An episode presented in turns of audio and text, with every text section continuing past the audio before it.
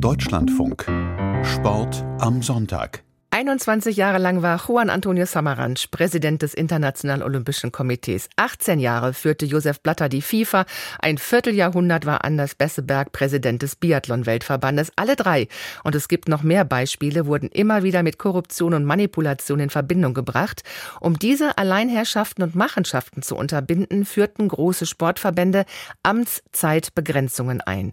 Diese Errungenschaft, so fürchten manche Experten, könnte von FIFA und I O C untergraben werden.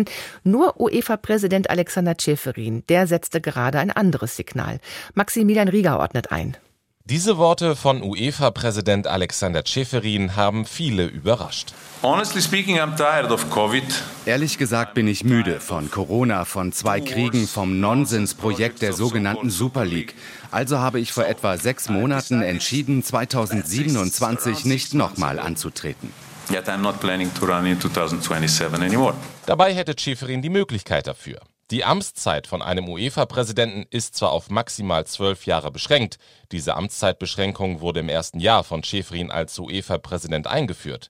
Aber der Kongress des Verbandes hat unter der Woche einer Statutenänderung zugestimmt, durch die alle Amtszeiten, die vor dem ersten Juli zweitausendsiebzehn begonnen haben, von der zeitlichen Beschränkung ausgenommen sind. Also auch die erste Amtszeit von Čeferin, der zweitausendsechzehn an die Macht kam. Der Slowene hätte also noch bis zweitausendeinunddreißig UEFA-Präsident bleiben können, wobei dies nach Interpretation der UEFA auch ohne die Änderungen möglich gewesen wäre. Diverse internationale Sportrechtler hatten in den vergangenen Wochen die geplante Statutenänderung trotzdem kritisiert, zumal Čeferin eine Amtszeit bis zweitausendeinunddreißig nie ausgeschlossen hatte. Thomas Kistner, Sportjournalist von der Süddeutschen Zeitung, erklärt die Aufregung so. Das liegt eben an der enormen, für diese Zeit leider sehr typischen Erregtheit, insbesondere der Medien, die hier gerne auf bloße Behauptungen von Čeferins Gegnern eingegangen sind und teils sogar seitenweise beklagt haben, dass er eben die Statuten brechen und sich eine persönliche Amtszeitverlängerung schenken wolle. Also letztlich ging es um eine angebliche Amtsanmaßung, die dann mit anderen Fallbeispielen aus dem Weltsport auch gleich verglichen wurden, öffentlich mit FIFA-Boss Gianni Infantino und dem Chef des Internationalen Olympischen Komitees Thomas Bach. Der Umgang von Infantino und Bach mit den Amtszeitbeschränkungen in ihren Organisationen hat in der Tat für viel Misstrauen gesorgt. Denn eigentlich dürfen beide nur zwölf Jahre im Amt bleiben. Für lange Zeit gab es eine solche Beschränkung bei FIFA und I O C nicht. Teilweise waren die Präsidenten mehr als zwanzig Jahre im Amt. Die Beschränkungen wurden erst nach diversen Korruptionsskandalen eingeführt, beim I O C um die Jahrtausendwende, bei der FIFA zweitausendsechzehn. Eine derartige Amtszeitbegrenzung sei eine der wichtigsten Maßnahmen, um eine gute Verbandsführung zu garantieren, sagt Jens Seier-Andersen.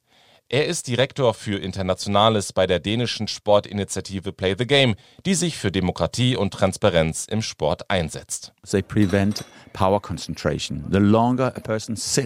Die Begrenzungen verhindern Machtkonzentration. Je länger eine Person an der Spitze einer Organisation steht, desto mehr kann sie die komplette Organisation kontrollieren. Gerade im Sport ist das praktisch unvermeidbar, weil es Monopole gibt und viel von oben entschieden wird. Aber es kann zumindest eingeschränkt werden, wenn es eine Amtszeit Begrenzung auf zwölf oder acht Jahre gibt.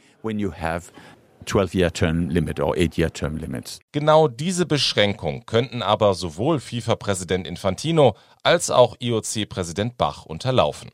Infantino hat auf dem letzten FIFA-Kongress vor knapp einem Jahr verkündet, dass der Verband zu dem Schluss gekommen ist, dass seine erste Amtszeit nicht zu zählen ist. Der Grund? Infantino war nicht für eine vollständige Amtszeit gewählt worden, sondern hatte die Amtszeit von Sepp Blatter beendet, der nach Korruptionsvorwürfen zurücktreten musste. Dadurch, dass die ersten drei Jahre im Amt jetzt nicht mehr zählen, könnte sich Infantino zweitausendsiebenundzwanzig für weitere vier Jahre wählen lassen. Ob er sich dann zur Wahl stellen wird, ist noch offen. Ausgeschlossen hat er es nicht. Genauso wenig wie I O C-Präsident Thomas Bach. Dessen Amtszeit soll zweitausendfünfundzwanzig enden. Auf der letzten I O C-Vollversammlung in Mumbai haben aber mehrere Delegierte gefordert, dass Bach noch für eine weitere Amtszeit antreten solle. Bei der Pressekonferenz danach betont Bach zwar, dass er loyal zur Olympischen Charta sei, eine weitere Amtszeit schließt aber auch er nicht aus. I believe, uh, this is human. Ich glaube, es ist menschlich, dass ich von dieser Unterstützung und Freundschaft sehr gerührt war. Und deswegen ist es eine Sache des gegenseitigen Respekts und persönlicher Beziehung, dass man dieses Zeichen von Unterstützung und Freundschaft nicht sofort ablehnt. Für Jens Seier-Andersen ist Bach damit ein schlechtes Vorbild. It is very, very worrying. Es ist sehr, sehr besorgniserregend, wenn die Hüter der olympischen Werte, die Hüter von guter Verbandsführung im Sport, diejenigen, die Respekt auf und neben dem Platz predigen, wenn diese Personen anfangen, darüber nachzudenken, die Regeln zu ändern, wenn es um ihre eigenen Positionen geht, weil das ein fürchterliches Signal an Sportorganisationen weltweit senden wird. Für den Fall, dass Bach und Infantino tatsächlich für mehr als zwölf Jahre an der Macht bleiben wollen, fordert der dänische Sportwissenschaftler, dass es sowohl von innerhalb der Organisationen Widerstand geben sollte, aber auch aus der Politik. Und er erinnert auch daran, wenn sich Bachs Vorgänger Jacques Rogge nicht an die Amtszeitbegrenzung gehalten hätte, wäre Bach vielleicht nie I O C-Präsident geworden.